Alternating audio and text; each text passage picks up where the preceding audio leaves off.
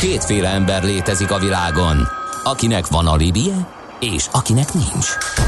Az elsőnek ajánlott minket hallgatni, a másodiknak kötelező. Te melyik vagy? Millás reggeli, a 90.9 Jazzy Rádió gazdasági mapetsója. Ez nem animi, ez tény.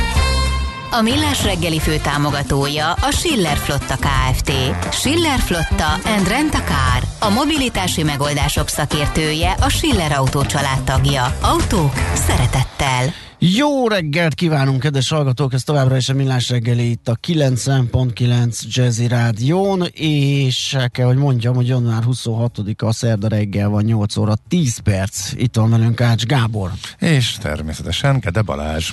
És a 0630 20 10 909-es SMS, WhatsApp és Viber szám, meg a Viber community is, bár oda ti csak azt tudjátok véleményezni egyelőre, amit mi felteszünk, de a többi csatornán lehet nekünk írni és üzenni. Azt mondja, hogy igen. Hát én még egyszer nem megyek be Lindonba, úgyis megint három órás sorbanállás lesz a szavazó helységnél, nekem erre nincs időm. Ja, ez a hírekre vonatkozott. Azt uh-huh. hiszem én is. Igen, igen, igen. Aztán van közlekedési információnk. Jöhet a szignál, úgy érted? Csak hát, hogy közben olyan abszolút. vaskosan vizsgálod a üzeneteket, de hogy... A... De, te azt vizsgáld, ami a te dolgod. Jó, én kérek elnézést, parancsolj. Budapest legfrissebb közlekedési hírei, itt a 90.9 jazz Jó reggelt, uraim! Pacsirtamező perc kereszt után Florián felé a külsőben elütött kutya. Ó, szegény, pengész írja ezt. E, valószínű kerülgetni kell, amíg valaki félre nem húzza esetleg. Az útinformot nézem, hogy van-e frissülés, ugye utoljára az élénk Budapest környéki forgalomról számoltak be, most ugyanez a helyzet, e, és Hát van a, az árokba hajtott autóról is hír, ugye ez korábban, ezt említettük, Csomád és Örvoltyán közötti útszakaszon történt. A kettes kilométernél a forgalom irányonként csak változva halad és Dán Szent Miklósnál az Albert és Sára vezető út elején, ahol korábban kigyulladt és kiégett egy autó, már nincs korlátozás. A 6 kilométernél mindkét forgalmi sáv járható, ennyiben frissült az útinform. Budapesten csak a szokásos kisebb lassulásokat látom, talán az elmúlt napokhoz képest az M1-es, M7-es bevezető lassabb a Bakcsomópont felé közeledve, de más egyéb uh, izgalmat, illetve balesetet én sem fedeztem föl, hogyha ezzel ellentétes információk vannak, akkor küldjetek meg nekünk, várjuk őket. Jobb, ha az ember a dolgok elébe megy, mert azok aztán nem mindig jönnek helybe. Millás reggeli. Valaki úgy emlékszik, a felkínálom, nem Ilkai Csabával volt? Nem. nem a Reflektor, nem, nem. vagy új Reflektor magazinban volt ő. A, a felkínálom az a Pomezsánszki György volt. Igen. Úgyhogy... Így emlékszem mind a ketten. Igen. Már nem is tudom egyébként, hogy jutottunk ide. Ja, valami szófordulat Igen. kapcsán. Na, viszont most egészen másról fogunk beszélgetni. Tulajdonképpen folytatjuk azt, ahol abba hagytuk korábban, még tavaly talán, decemberben beszélgettünk után, utoljára Plesinger Gyulával, az MKB Private Banking igazgatójával, és valahol ott tettük ki a pontot, hogy hogy tőke garantált termékek. Most is erről lesz szó, de miután ugye itt van egy tőke garancia, tehát lehet, látszik, hogy egy ilyen bizonyos uh, szempontból a kockázatot kezelő pénzügyi termékről van szó, el kell jutnunk oda, hogy milyen kockázatok leselkednek most ránk. Csak kinyögöm, hogy mi lesz az útja, módja és tematikája a mostani beszélgetésnek. Szóval a lényeg az, hogy itt van velünk Plesinger Gyula, az MKB Private Banking igazgatója. Szia, jó reggelt! Jó reggelt kívánok, sziasztok! Kezdhetjük rögtön a legfrissebbel, ugye itt már az MNB tegnapi döntését megbeszéltük, de van itt egy az össz globális piacokra ható még komolyabb jegybanki döntés, méghozzá a Fed. Uh, ami... Ez van egy érdekes eltérés, a Fed kommunikál három kamatemelést, a piac meg áraz ennél jóval többet. A piacok meg elkezdtek, mármint a részvénypiacok is nagyot estek az idén uh, évelején. Uh, szóval mi lesz ebből? Igen, hát uh, hol is kezdjük? Egyrészt, uh, egyrészt ott kezdeném, hogy valóban nem is egy, hanem, ha jól emlékszem, úgy hagytuk abba a beszélgetést, hogy három pontot tettünk a, Hármat is, az igen. összefutatás végére, és akkor most, most megint három pont a mondat elejére, és akkor nagyjából ott folytatjuk, ahol. Ami, a, a, ami ennek a mostani a globális piaci helyzetnek szerintem a, az eszenciája és a legérdekesebb aspektusa az az, hogy miközben elég komoly kockázatokkal szembesülünk, és rögtön rá is térek az elsőre, ami a, a Fed kamatpályájából adódik, aközben, és kicsit lelövöm a poént, eléggé úgy tűnik nekem, hogy még ez is kevés lesz ahhoz, hogy a, a, a piacokat tartósan lefelé fordítsa. Mondom ezt éppen egy elég komoly tőzsdei korrekció közepette. De éppen ezért izgalmasak talán, hogy lesz idő ugye ezeket a tőkegarantált megoldásokat átbeszélni, mert ezek úgy engedik a, a, a pozitív hozamokat akkumulálódni így a piacok optimista hangulatával együtt, hogy azért a lefelé irányuló mozgások tekintetében megvédenek. Tehát ez egy, ez egy jó termék általában a tőkegarantált megoldás egy olyan piaci helyzetben, ahol most vagyunk, ahol fölfele kívánkoznak a, a tőzsdeindexek, de komoly kockázatokkal is szembesülünk. Szóval ez lenne egy kicsit így az, az előszó a, a, a, a Fed gondolatmenet. Ez bocsánat, megszakítottalak. Nem, nem, nem, csak azt akartam mondani, hogy, hogy és amikor, tehát a jelen helyzetben ugye nem feltétlenül javasolt tökig részvényben ülni, még akkor sem, hogyha azt gondoljuk, hogy, hogy fölfelé várjuk a piacot, de ha mégis fölfelé megy a tönker garantált termékekkel, ez megnyerhető. De miért, miért kívánkoznak fölfele a, a piacok?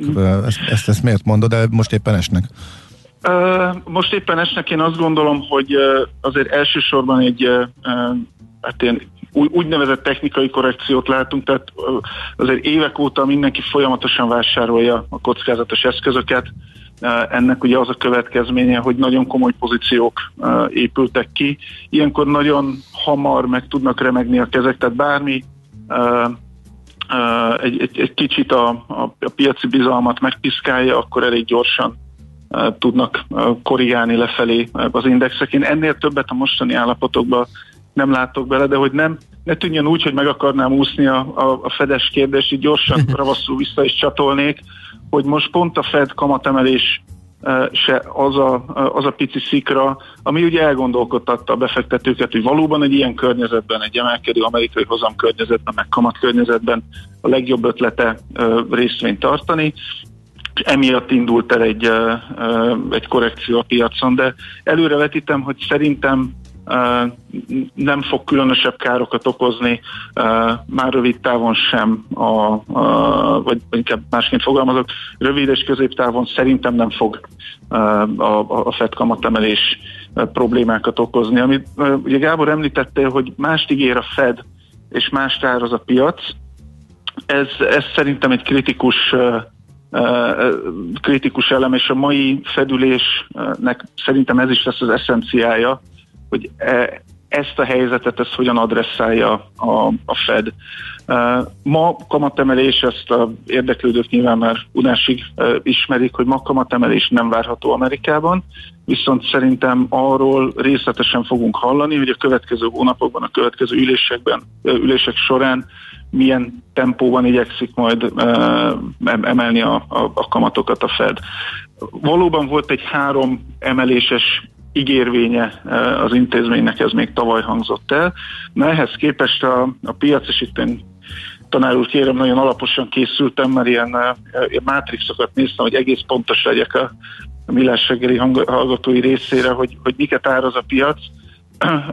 25%-os valószínűséggel még azt is elképzel, el tudja képzelni a piac, hogy évvégére így másfél vagy 1,75 százalék fölé emelkedjen, vagy arra, arra a környezetre emelkedjen a kamat. Az ugye mostantól számított 5-6 kamatemelés is lehet simán, ugye összehasonlítva ez a hárommal, amit a, a Fed ígért. És a, ugye visszacsatolva, és a gondolatmenetet akkor egy, egy ponttal lezárva, pont emiatt a nagyon agresszív kamatemelési hullám miatt, amit a piac áraz, emiatt lépett egy kicsit rá a befektetők többsége a fékre a részvény részvénybefektetéseivel kapcsolatban. Uh-huh, Oké, okay, de akkor ezen túl lehetnek? Tehát e, azt értem, hogy e, még így is csak úgymond normalizálódik a kamatszint, viszont az elmúlt éveknek a folyamatos és brutális részvénypiaci emelkedésében azért a pénzpumpa az komoly szerepet játszott, és hogyha az eszközvásárlásokat a Fed teljesen leállítja, kiesik ennek a hatása, azért az nem tűnik a jó hírnek a részvények szempontjából, nem? Ez így van, viszont ellenérvként azért azt hoznám föl, illetve két, két észrevételt hoznék fel ellenérvként. Az egyik az az, és erről már sokat beszéltünk, erre emlékszem ebben a műsorban is, de fontos ezt megismételni, hogy azért az a zóna, ahol most az amerikai kamatok tartózkodnak, és ahova még tartanak a következő egy-másfél évben, ez még bőven uh, stimulus zóna a, a gazdaság szempontjából. Tehát um, tudományos eszközökkel nagyon-nagyon pontosan belülni nem lehet, hogy mi az a kamatszint, ami már szigorít és lassít, mi az, ami ilyen, ilyen neutrális, és mi az, ami még, még lazító, de azért azt megkockáztatom, hogy egy ilyen 1-2 százalék közötti amerikai kamatszint, ez még nem szigorít, ez még nem lassít, uh-huh. csak ahogy használni szoktuk ezt az analógiát, mert talán unalmas is egy kicsit, hogy nyomjuk a gázt, csak kevésbé nyomjuk a gázt, hogy nem féket, féket nyomunk. Tehát ez lenne az egyik, hogy nem, és akkor még, még esetleg azt hozzáfűzném ezt időről időre, amikor így ügyfelekkel beszélgetünk, ezt föl szoktam vetni, hogy ki az, aki, tehát mondjuk egy mostani 10 éves amerikai hozzám ugye 1,7-1,8 környékén mocorog, hogy ki az, aki ráugrana, mint az évszázad befektetése egy olyan ígéretre, hogy kedves ügyfél, most a következő 10 évben ön évi 1,8%-os hozamot tud kockázatmentesen realizálni dollárban. Intuitíve ez még azért, tehát ennek még kellene javulnia ahhoz, hogy, hogy tartósan és tömegesen vonjon el a mhm. tőzsdéről pénzeket. Ezért is gondolom, hogy ez a mostani epizód inkább, inkább átmeneti, egyszerűen nem tud még eleget nyújtani a, a, a kockázatmentes amerikai államkötvénypiac ahhoz, hogy kiszippantsa a, a, a nagy pénzeket a tőzsdéről. Uh-huh.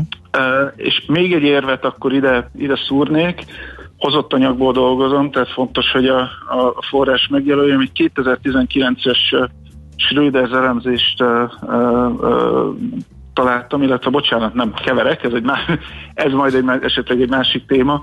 A, amit, um, ez egy Bloomberg a hivatkozása, helyes elnézést kérek mindenkitől.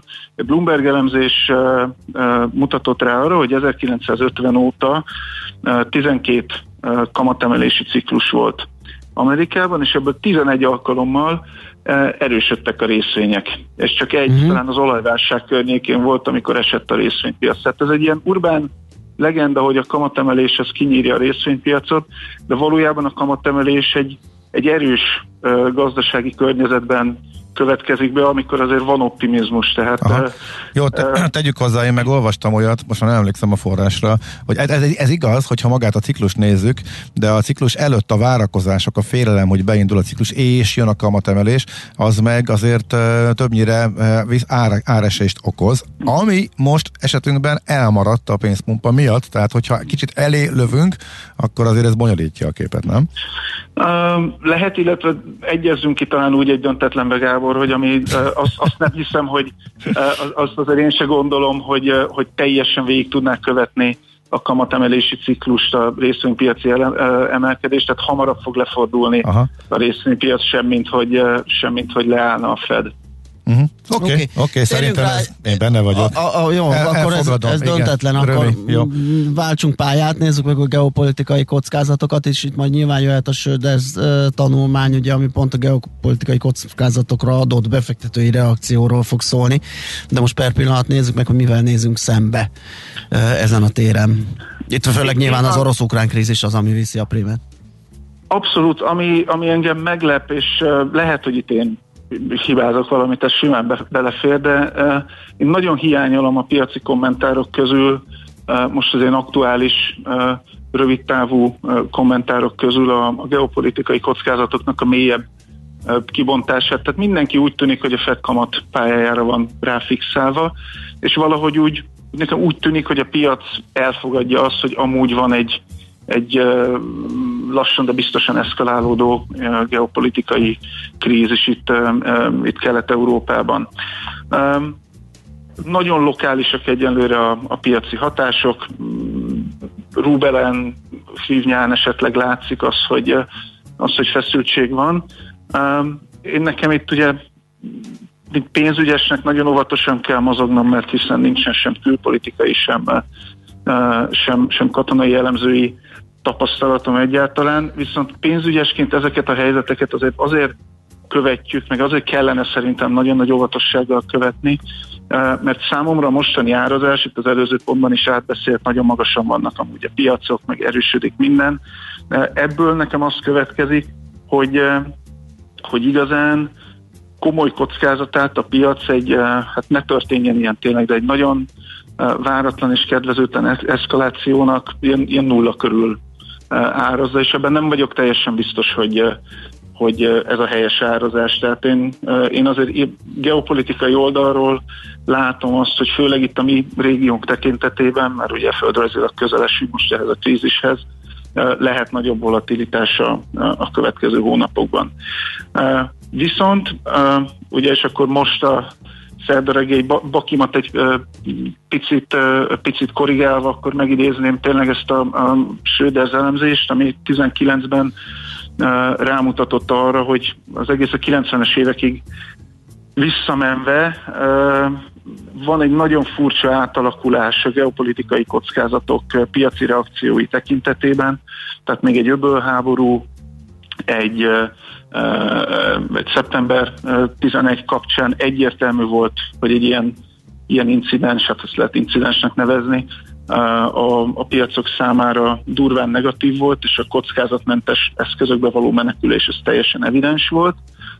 Az ezt követő időszakban döbbenetes, de így van, hogy a kockázatos eszközök kezdtek el jobban teljesíteni, tehát miközben ugye nyilván nagyon fontos ketté választani a dolgot, az ilyen, ilyen eseményeknek ugye elsődlegesen emberi aspektusa van, és ezt pénzügyesként is természetesen látni kell, meg, meg tisztába kell ezzel lenni, de pusztán ilyen egydimenziós piacelemzési szempontból úgy élte meg ezeket a helyzeteket a befektetők többsége, hogy vételi lehetőség van. És, és bizony-bizony a, a volatilitást ezt megvették a befektetők, és már néhány hónappal az incidenseket követően is a részvénybefektetések sokkal jobban teljesítettek, mint a kockázatmentesek. És valahogy úgy tűnik nekem, hogy a mostani helyzetben is ez a, az elmúlt években, vagy talán évtizedben megszokott rutin dominál, csak figyelembe véve a szereplőket, én bennem van egy, van egy, egy egyfajta óvatosság, hogy tényleg szabad ezt ugyanúgy tekinteni, mint az elmúlt időszaknak a, az ilyen geopolitikai torzsalkodásait. Uh-huh. Tehát igen, teljesen kiszámíthatatlan, hogy uh, mi lesz Ukrajnában például. Jó, ez, ez volt a rémizgetős, helyzet, rémizgetős rész, akkor most térjünk rá arra az eszközre, a, ugye a tőkegarantált termékekre, amivel az ilyen időszakban meg tudjuk védeni a befektetett tőkénket, és ha mégsem jönnek be ezek a ezek a kockázatok akkor egy, egy felfelévelő piacon, ha nem is teljes egészében, de, de ö, tudjuk megnyerni ugye a piac emelkedését, de uh-huh. egy jelentős részét. Miért igen. is jönnek ezek vissza? Csak azért kérdezem, mert a tőkegarantált alapok nagyon-nagyon népszerűek voltak néhány évvel ezelőtt, aztán ez a népszerűség elillant, és kimentek a divatból. Most, most miért? Egy fő alkotó részük megszűnt. Uh-huh. De, igen, hát ugye decemberben azt ígértük, hogy meg januárban a, a ugye nem szándékolt rémizgetés, és ezért bízunk abban, hogy minden diplomáciailag meg, megoldódik, és, és prosperál a világ tovább.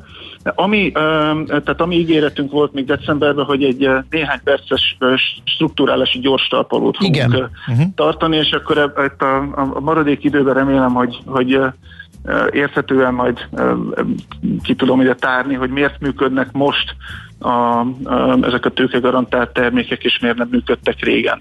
Nagyon egyszerű a mi szakmánk, tényleg nem egy, tényleg nem egy bonyolult dolog. A tőkegarantált termékeknek a, a struktúrálás az úgy néz ki, hogyha egy kedves ügyfél mondjuk 100 egységnyi befektetést uh, elhoz uh, bármelyik pénzügyi szolgáltatóhoz, és azt mondja, hogy ő mondjuk szeretne egy, tudom, az egyszerűség kedvére egy egyéves tőkegarantált terméket. Játék kedvéért tételezzük fel, hogy 10% a, a kamat ebben a gazdaságban. Ebben az esetben a, a struktúráló cég félretesz 91 egységnyi pénzt, azt szépen beteszi betétbe, és az egy év múlvára fölkamatozik százra, és így állítja elő ezt a tőkegarantált uh, megoldást.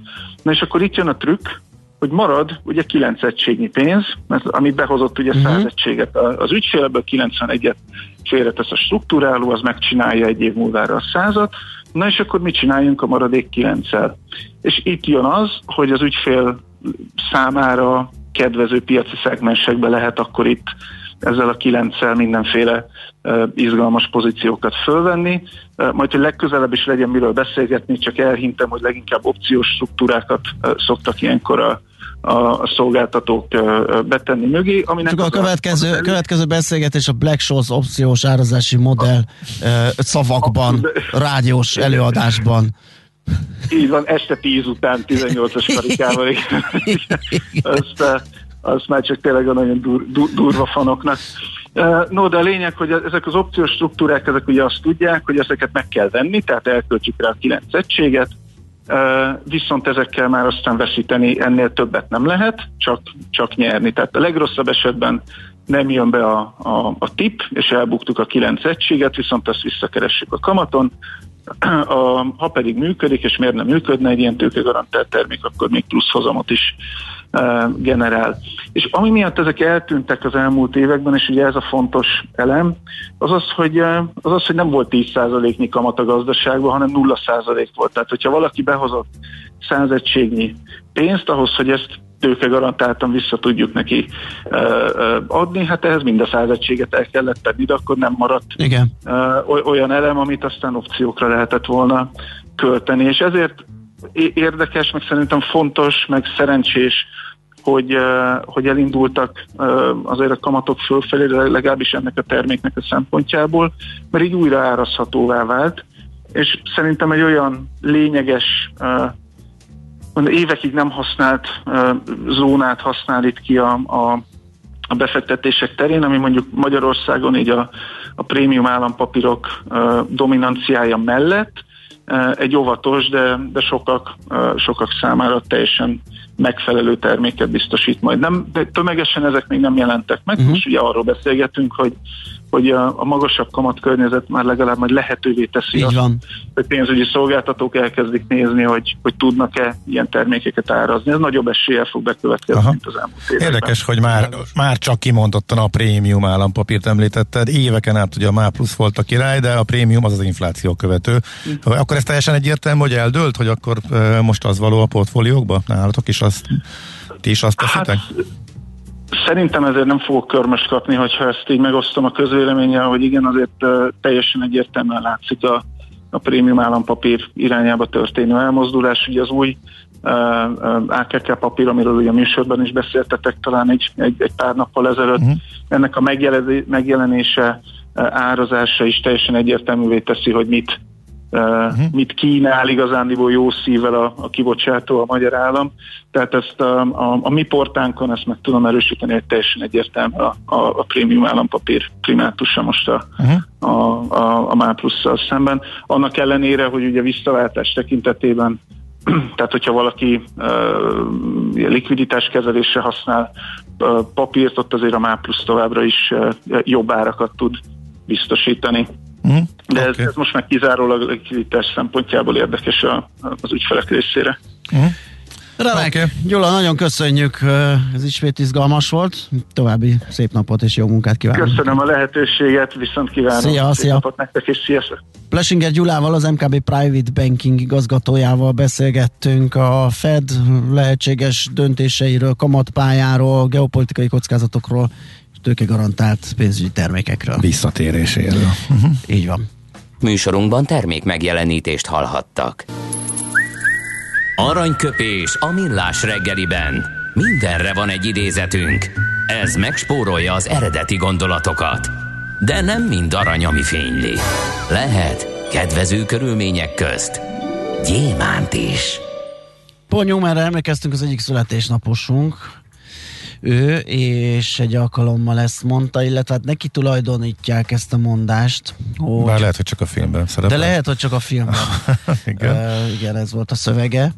A Fast Eddie Felson Pókeres Swindler figuráját alakította a Swindler című filmben, Ha pókerezés közben körülnézel az asztalnál, és nem tudod megmondani ki a vesztes, akkor te vagy az.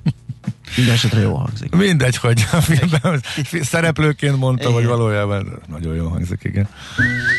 Aranyköpés hangzott el a millás reggeliben. Ne feledd, tanulni ezüst, megjegyezni arany. Egy jó ötlet, már fél siker. Az innováció, kreativitás hajtja a GDP-t, növeli a versenyképességet, munkahelyeket teremt. Kigondolni nehéz, eltulajdonítani azonban könnyű. A nemzeti tudásbázist és a kulturális vagyont hatékonyan kell védeni. A szellemi tulajdon kincset ér. Gondolkodom, tehát vagyon. A rovat támogatója a Szellemi Tulajdon Nemzeti Hivatala.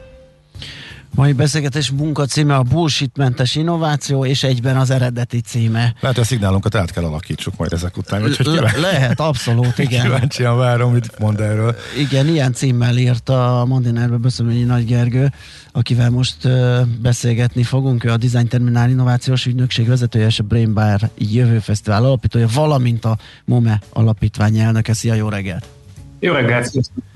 Na hát, uh, izgalmas dolog ez, uh, mit is takar ez a világszerte dübörgő innovációs színház, um, és hol, hol rejtezik e mögött a, a, a valós érték, a valós innovációs ki, mit kever mivel, illetve mi az, amire... Mi kezd félre menni. Mi kezd félre menni, igen, ez egy, ez egy érdekes dolog, ugye erről írtál a, a Mandinerből, és idéztél egy, egy, egy, egy professzort, ugye az ő könyvének a megjelenés adta talán az apropóját ezeknek a gondolatoknak.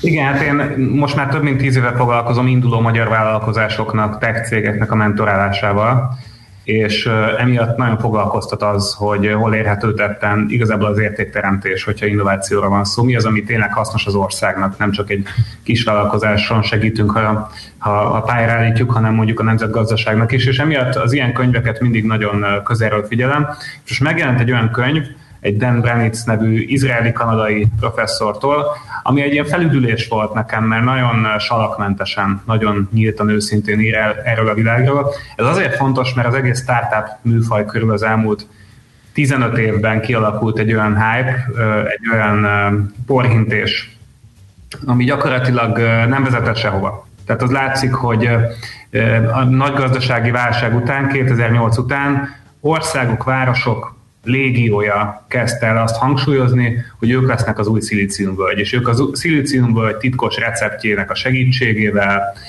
gyakorlatilag megújítják a gazdaságokat, és egyetlen egy helyszínből, városból vagy országból sem lett új szilíciumvölgy, és hogy miért nem, és hol kezdődik igazán az innováció, erről szól ez a, a könyv.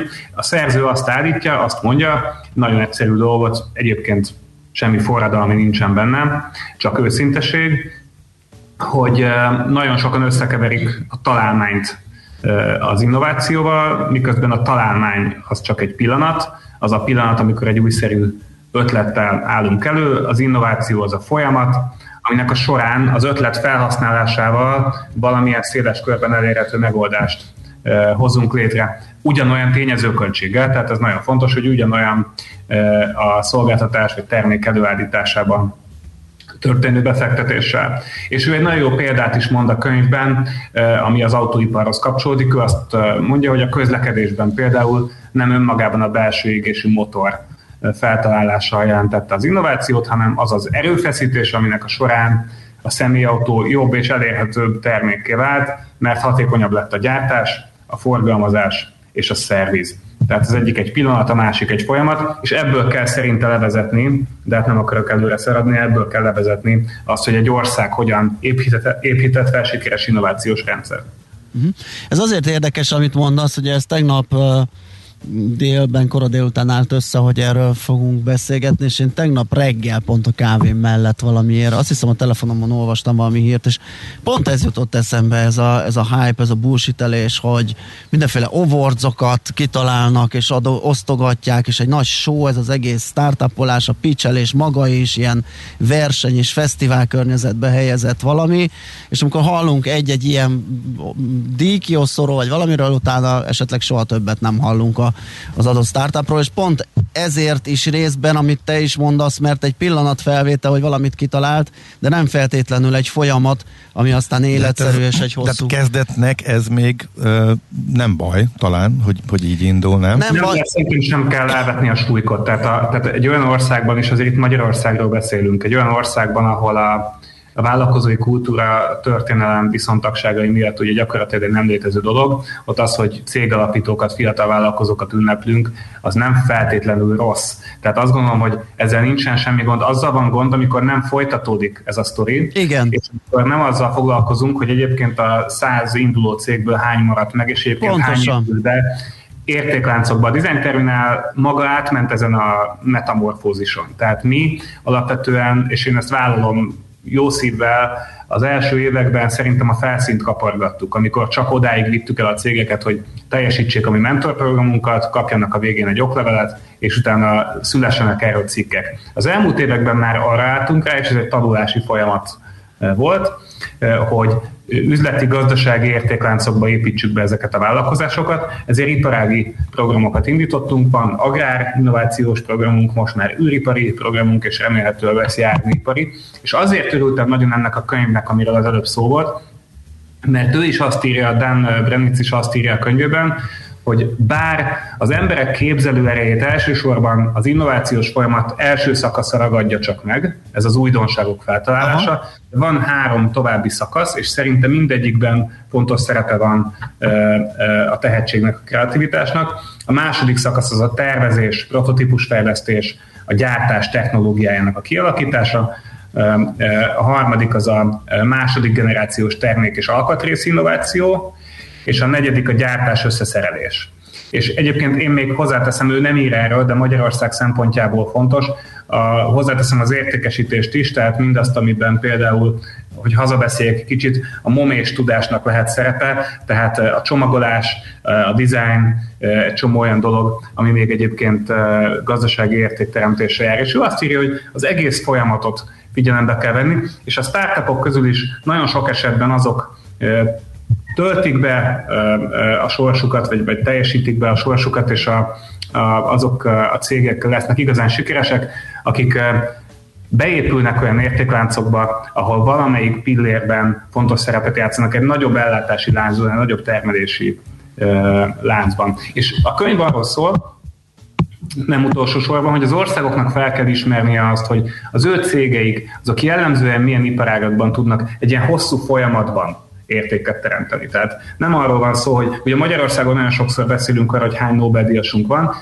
hány feltalálónk van, ez, ezzel nincsen önmagában baj, de egyébként a feltalálással Magyarország, mint nemzetgazdaság még nem gazdagodik, mert abból még értéket kell teremteni. És az a kérdés, hogy hány olyan induló vállalkozásunk van, aki végigviszi ezt a folyamatot, és a végén a világpiacon, vagy akár egy régiós piacon, de mindenképpen egy stabil piaci eléréssel valamilyen összetett értéket hoz létre gazdasági szempontból, és milyen iparágakra kell nekünk koncentrálni. Erről mindenkinek meg lehet a saját véleménye, nekem is van Magyarország kapcsán, azt gondolom, hogy például az agráripar, a járműipar, vagy újabban az űripar ilyen, de ez egy szubjektív dolog, a lényeg az az, hogy legyen egy összetett koncepció amögött, hogy az innovációhoz kapcsolódó szavakat pufogtatjuk, és ne csak egy színházat, egy innovációs színházat működtessünk, hanem legyen mögötte egy gazdaságfejlesztési stratégia.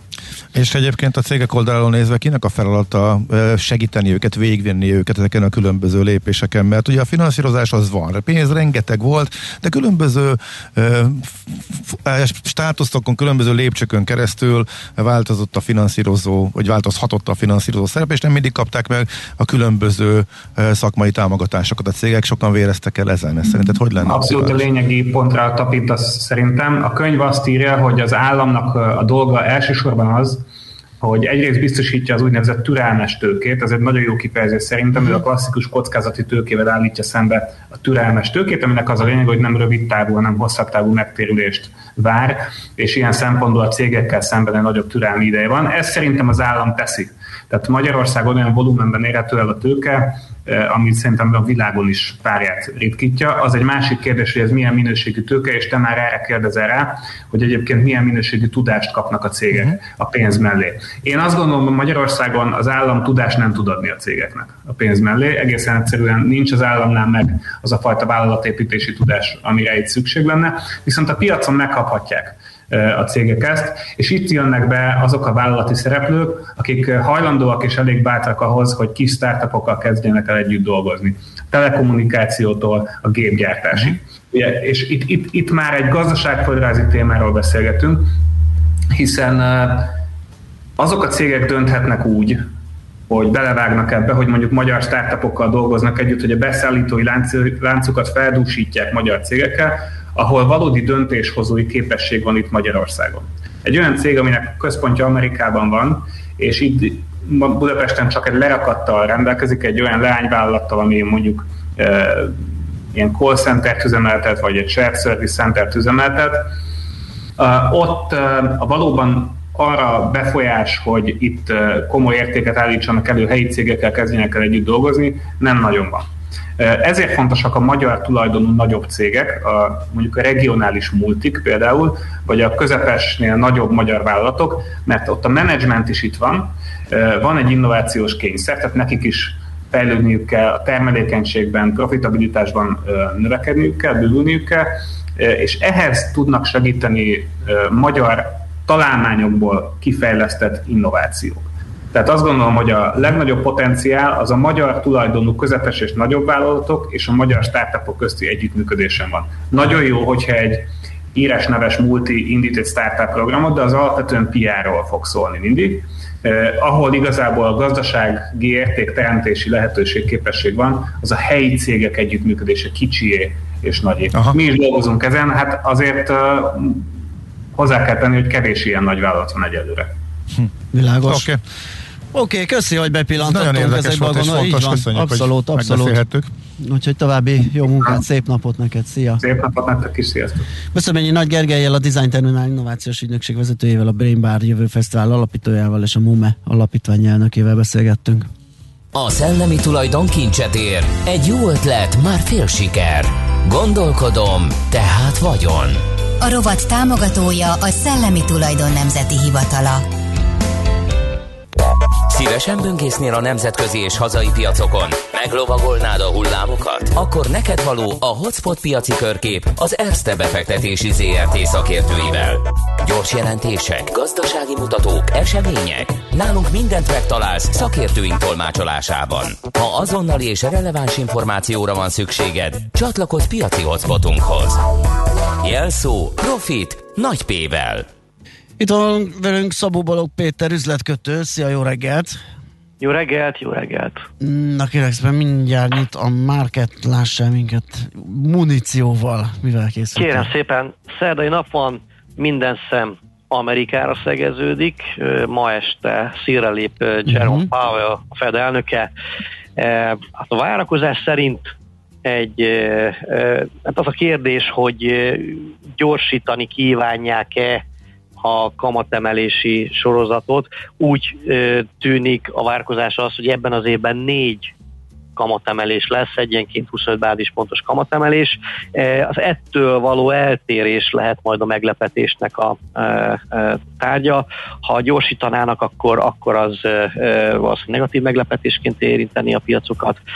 Ha mondjuk lassítanának, vagy hűtenik, hűtenik a várakozások, akkor az, az javulna. Tehát úgy tűnik nekem az elmúlt néhány nap után, ugye 1980 óta ez a legrosszabb évkezdet a tőzsdéken, amiket látunk, hogy ez a a kamatemelési félelmek azok, azok árazódhattak be, legfőképpen a technológiai e, részvényeknek az árfolyamába. E, kíváncsi várjuk, hogy hogyan vélekedik az inflációról és a, a további szigorításon. Erre fognak igazából leginkább figyelni a szereplők a geopolitikai kockázatok mellett, hiszen ugye az orosz-ukrán események szintén nyomás alatt tartják a bőrzéket. Elkezdődtek a, elkezdődött a gyorsjelentési szezon is ugye USA-ban, ugye tegnap zárás után a Microsoft gyors jelentett, és ugye valahol ugye a várakozások tetejéhez közelített az eredmény, tehát alapvetően egy jó gyors jelentést láttunk. Egy picit a, a cloud businessnek, felhő alapú szolgáltatásoknak a, a növekedési üteme az, ami, ami, ami, ami kissé e, csalódásként érte a befektetőt, és a zárás után ugye egyből legyen 4%-ot esett a Microsoft, majd a, a következő időszakbeli várakozásai a cég úgy fogalmazta meg, hogy nagyon erősek lesznek, amely ismét pozitívba rántotta a Microsoft árfolyamát. Tehát egyelőre úgy tűnik, bár nagyon-nagyon korán van még, hogy enyhe plusz, egy ilyen százalék körül plusz látni egyelőre a Microsoft gyors jelentése után. Ugye a gyors jelentés hegyek a mai napon érdemes, a, Teslát érdemes majd nézni, az Intelt, e, valamint a, a Covid e, gyors tesztekről, e, híres Covid gyors tesztek gyártójáról az EBOT laboratóriumról van szó. Ugye e, zárójelvet tegyük hozzá, hogy a Biden úr szorgalmazza a, a még több otthoni e, tesztelés lehetőségét, ezért kíváncsian várjuk majd, hogy az EBOT, a tickerkodja a BT e, hogyan fog reagálni. Ha megnézzük a grafikonját, egy egészen kis kellemes emelkedő trendben van az EBOT Laboratories, és az elmúlt napokban ilyen 100 40 dollárról csökkent vissza a 200 napos mozgó átlagra 124 környékére, ahol ismét ugye lendületet vett, tehát talán nem egy nagyon volatilis termékről van szó, de érdemes az EBOT laboratóriumra egy kicsit odafigyelni majd. Um, Európában is elkezdődik a, a gyorsjelentési szezon. E, ugye holnap e, ugye bankokat is, banki gyorsjelentéseket fogunk megismerni. A szerintem az, az Unicredit, illetve a Deutsche Bank gyors jelentésére eh, lesz majd érdemes majd odafigyelni, valamint jövő héten Raiffeisen eh, és, és OMV egy gyors jelentéset fogunk látni. Miért emelem ki itt a Raiffeisen? Itt a, az ukrán-orosz eh, kockázatok miatt a Raiffeisen rendkívül érzékeny a, a változásokra, hiszen tudjuk, hogy a Raiffeisennek a, a, a bevételeinek mint egy egyharmada az ugye Oroszországból származik, tehát ez egy ilyen ukrán-orosz játéknak a, a, a a tárgya lehet ez a Raiffeisen is, tehát hogyha valakinek van elképzelése, hogyan alakulhat ez a geopolitikai kockázat a Raiffeisen keresztül, ezt ugye, ugye meg lehet kereskedni. Nagyon-nagyon lemaradó volt a többiekhez képest, a, a Raiffeisen, hiszen láttuk, hogy a Commerzbank, a Deutsche Bank is ugye szépen teljesített az utóbbi napokban. Raiffeisen kifejezetten alul teljesítő volt, és azt gondolom egyébként, hogy pont kockázatok miatt teljesít rosszabbul. Ha megnézzük a, a, a relatív értékeltséget a többiekhez képest, hát azt kell mondanom, hogy e, e, alulértékelt, tehát ez a hatos pépere a többiekhez képest, az a 7-es, 8-as, tehát az ár per egy részvényre e, jutó eredményről beszélünk, ez a hatos paper, ez ilyen kicsit kilóg a sorból lefelé, tehát olcsónak tűnik a többiekhez képest, nyilván itt a kockázat az, az, az megmagyarázható. Egészen erős mérlegszerkezettel rendelkezik a, a Raiffeisen is, és igen, visszakanyarodva, hogy ez az időszak talán arra jó, a nagy eséseket látva, hogy végre azokat a papírokat, amelyekről korábban álmodoztunk, hogy hú, de jó lenne megvenni, mert milyen erős eh, mérlegszerkezettel rendelkezik, legyenek ugye technológia részvények, ez egy eh, jó alkalom lehet, hogy minőségi, eh, erős mérleggel eredménykimutatással rendelkező cégeket megvásároljunk, és nyilván ezek a nagy cégek, tehát akár egy Microsoft, egy Apple, amely tényleg nagyon erősek, és mondjuk egy kamatemelés azért nem fogja őket földhöz vágni, tehát jócsóban ugye hozzá lehet jutni ezekhez a papírokhoz. És akkor a Raiffeisennél is akkor igaz, hogy ha az geopolitikai feszkó enyhül, vagy bármilyen módon rendeződik ez a viszály, akkor fölülteljesítővé válhat. Én azt gondolom egyébként, hogy pont ez a Uh-huh. Í- így van, tehát ez, ez egyetértek, szerintem pont ez lehet a, ennek a, a trade-nek a lényege, hogyha valóban ez a, ez a feszültség enyhülne, mindenkinek nyilván más a vélem és másképp gondolhatja, de hogyha valóban valamiféle megoldás lenne ebből ott a közeljövőben, akkor azt gondolom, saját véleményem, hogy a, a Raiffeisen egy, egy kiváló célpont lehet a, felvás, a, a vásárlás tekintetében, piacra lépés tekintetében, de amennyiben mondjuk eszkalálódna ez a helyzet, ne adj Isten, akkor azért a Raiffeisen további nyomás lehetne. Uh-huh. Így van. Oké. Okay. Nagyon no. szépen köszönjük a sok-sok hasznos információt, szép napot Várjuk a neked is. késő esti bejelentéseket Igen. a részéről, és akkor holnap pedig folytatjuk. A szokás szerint valamikor este 8 után, fél 9 körül, ugye jönnek ezek a hírek? Azt, azt hiszem 8 8 a döntés, és utána. 9. Mhm. Ja, ja, ja. Így van. Köszi, szép napot! Szervusztok! Szia! Szabó Balog Péter üzletkötővel néztünk át egy-két fontos piaci hírt. Hotspot piaci körkép hangzott el az ESZTE befektetési ZRT szakértőivel. Ha azonnali és releváns információra van szükséged, csatlakozz piaci hotspotunkhoz. Jelszó Profit nagy P-vel. Hát egy kérdés hallgató kérdez, hogy mi a könyv címe. Ez azt hiszem nem jelent meg magyarul. Dan Bresnisnek az Innovation in Real Places Strategies for Prosperity in an Unforgiving World címmel jelent meg az Oxford University Press kiadásában 2021-ben tavaly. Uh, úgyhogy szerintem ezt Aminek az apropóján beszélgettünk. Így van, így van, így van, így van, így van. És egyébként ez a Dan Breznica egy gazdaságföldrajz guru, és a Torontói Egyetem magyar származás ingatlan mágnásról, Munk Péterről elnevezett műszaki karának a professzora. Jó. Hm. Igen. Ezt tök jó tudni. Aha. Nos, akkor jönnek a hírek ismét Szoller Anditól, ő utána pedig jövünk mi vissza. Folytatjuk a millás reggelyt még hozzá szuperzöld rovatunkkal. Perger András hívjuk a Greenpeace Magyarország klíma és energia kampány felelősét, még mindig a atomenergia és földgáz zöldségéről. Igen, ezt több szakértőtől is megkérdeztük, úgyhogy most megnézzük, hogy a zöld mit gondol erről. Igen.